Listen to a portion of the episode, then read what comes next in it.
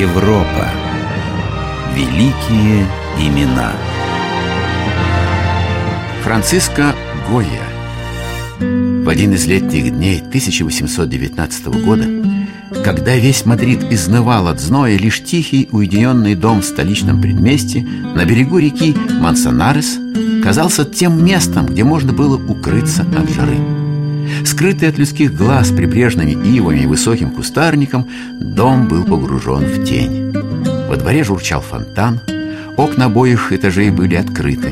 Наверху в одной из комнат пожилой хозяин дома делал угольком какие-то наброски прямо на белой стене.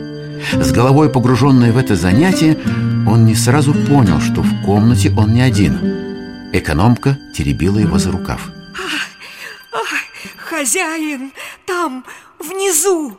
Пришли. Не понимаю. Объясни руками, жестами, жестами, по буквам, как я тебя учил. За вами, за вами пришли. У них ружья. Не понимаю. Они уже здесь. Именем закона. Это вы, Гоя? Господин офицер, хозяин вас не понимает Но читать-то придворный живописец короля, полагаю, умеет. Вот бумага.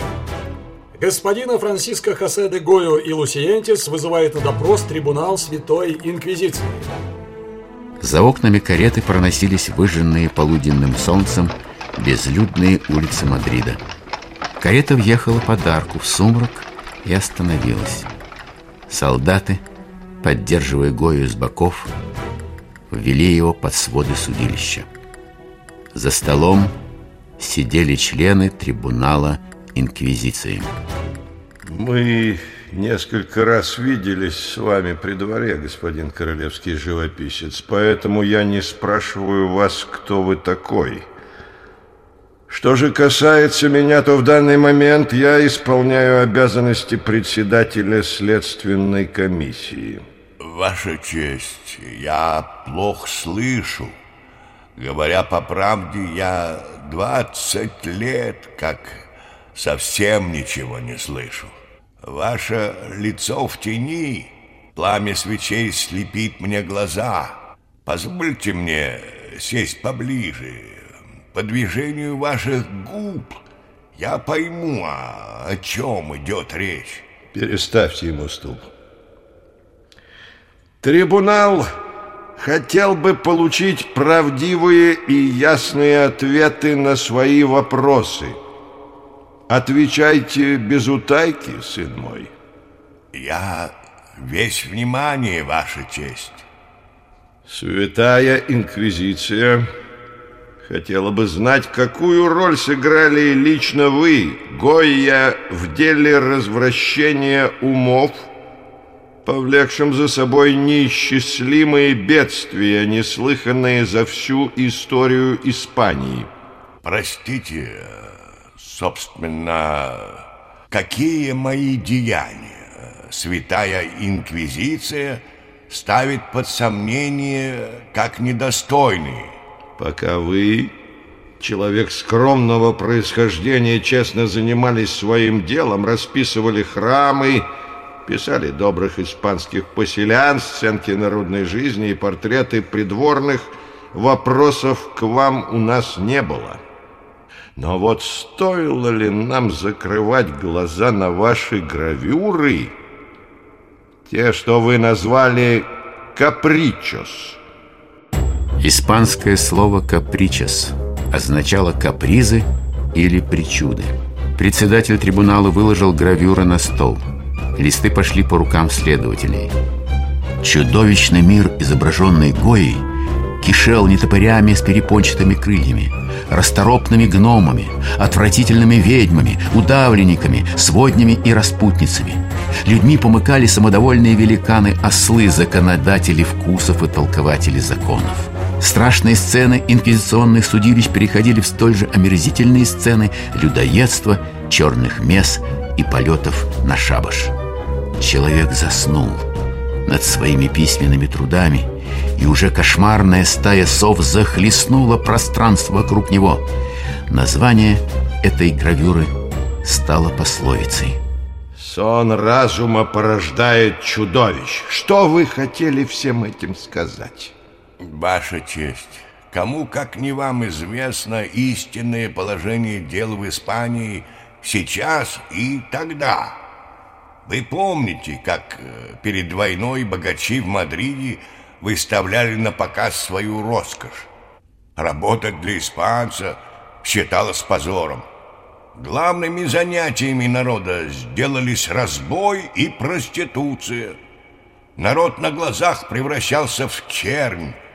Я в меру своих сил в аллегорической форме высмеял язву тогдашнего общества, глупости и дикие суеверия. Аллегории?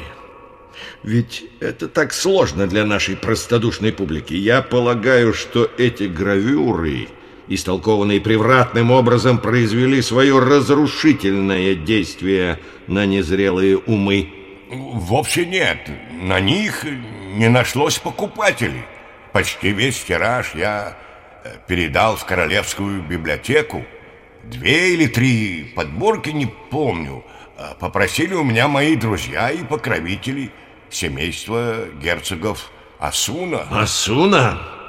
Гнусная семейка вольтерьянцев, которых только родство с королем спасло от справедливого суда и костра. Хорошие же вы заводите знакомства. В свое время группа мадридских интеллектуалов приветствовала занятия Испанией войсками Наполеона.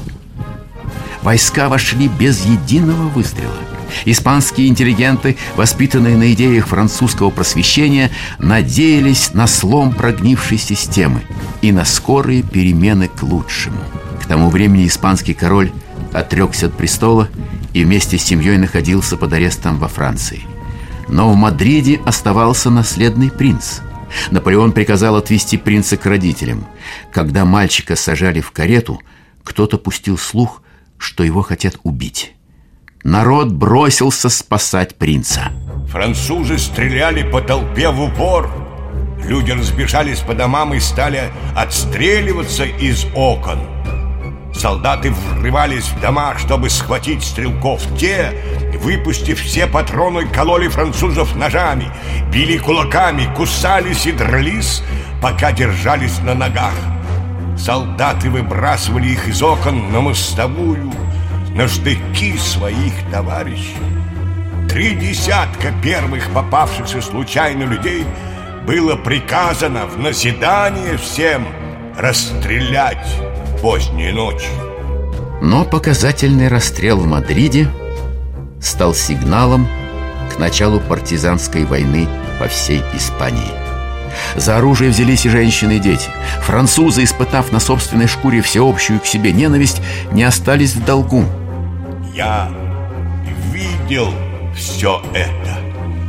Я видел квадратные лица убийц. Я видел груды убитых людей, животных вперемешку. Я видел казни без суда, грабежи, искалеченные тела раненых и пытки. Я видел безутешных матерей или вдов рядом с трупами, разлагающимися на истерзанной земле. Вы видели все это и писали портреты злейших врагов Испании, офицеров французской оккупационной армии. Да, Ваша честь. Я действительно писал их на заказ.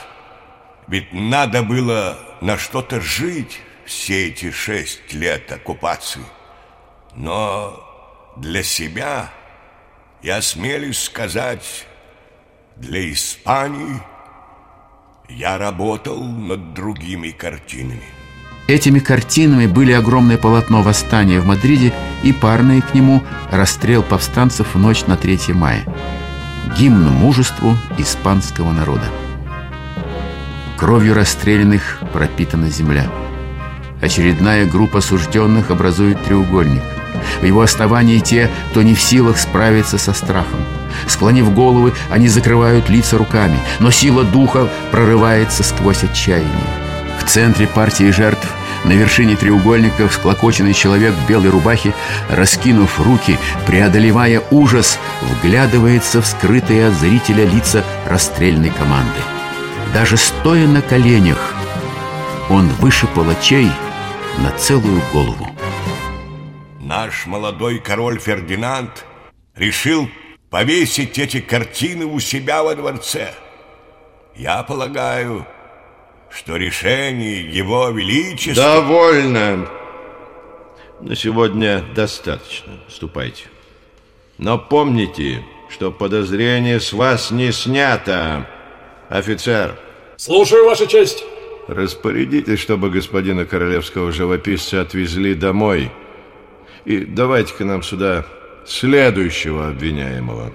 С берегов Мансонареса веяло вечерней прохладой. На улицах Мадрида становилось многолюдно. Из окна кареты Гоя увидел процессию понурых людей в остроконечных колпаках, расписанных фигурами чертей.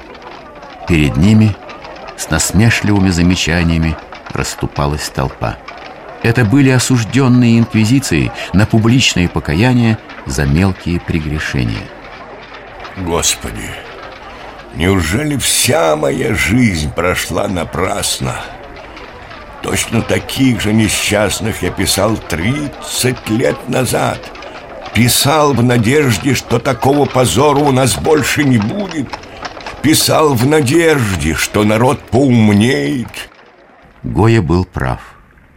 После войны с Наполеоном людей в Испании по приговору инквизиции вновь стали сжигать. Дома художник был сам не свой. Хозяин! Какое счастье, что вас так быстро отпустили. Я уже и не чаяла вас увидеть. Послушай, Леокадия, они оторвали меня от работы. Если за мной вернуться, кто бы ни пришел, меня нет дома.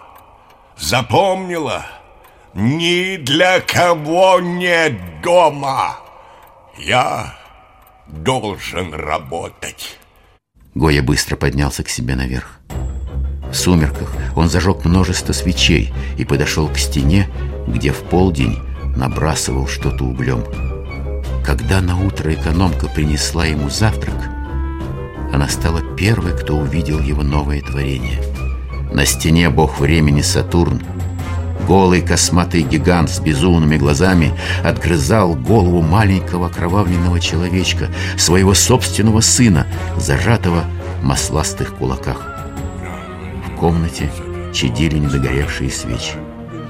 Гоя бредил и метался на скомканной постели.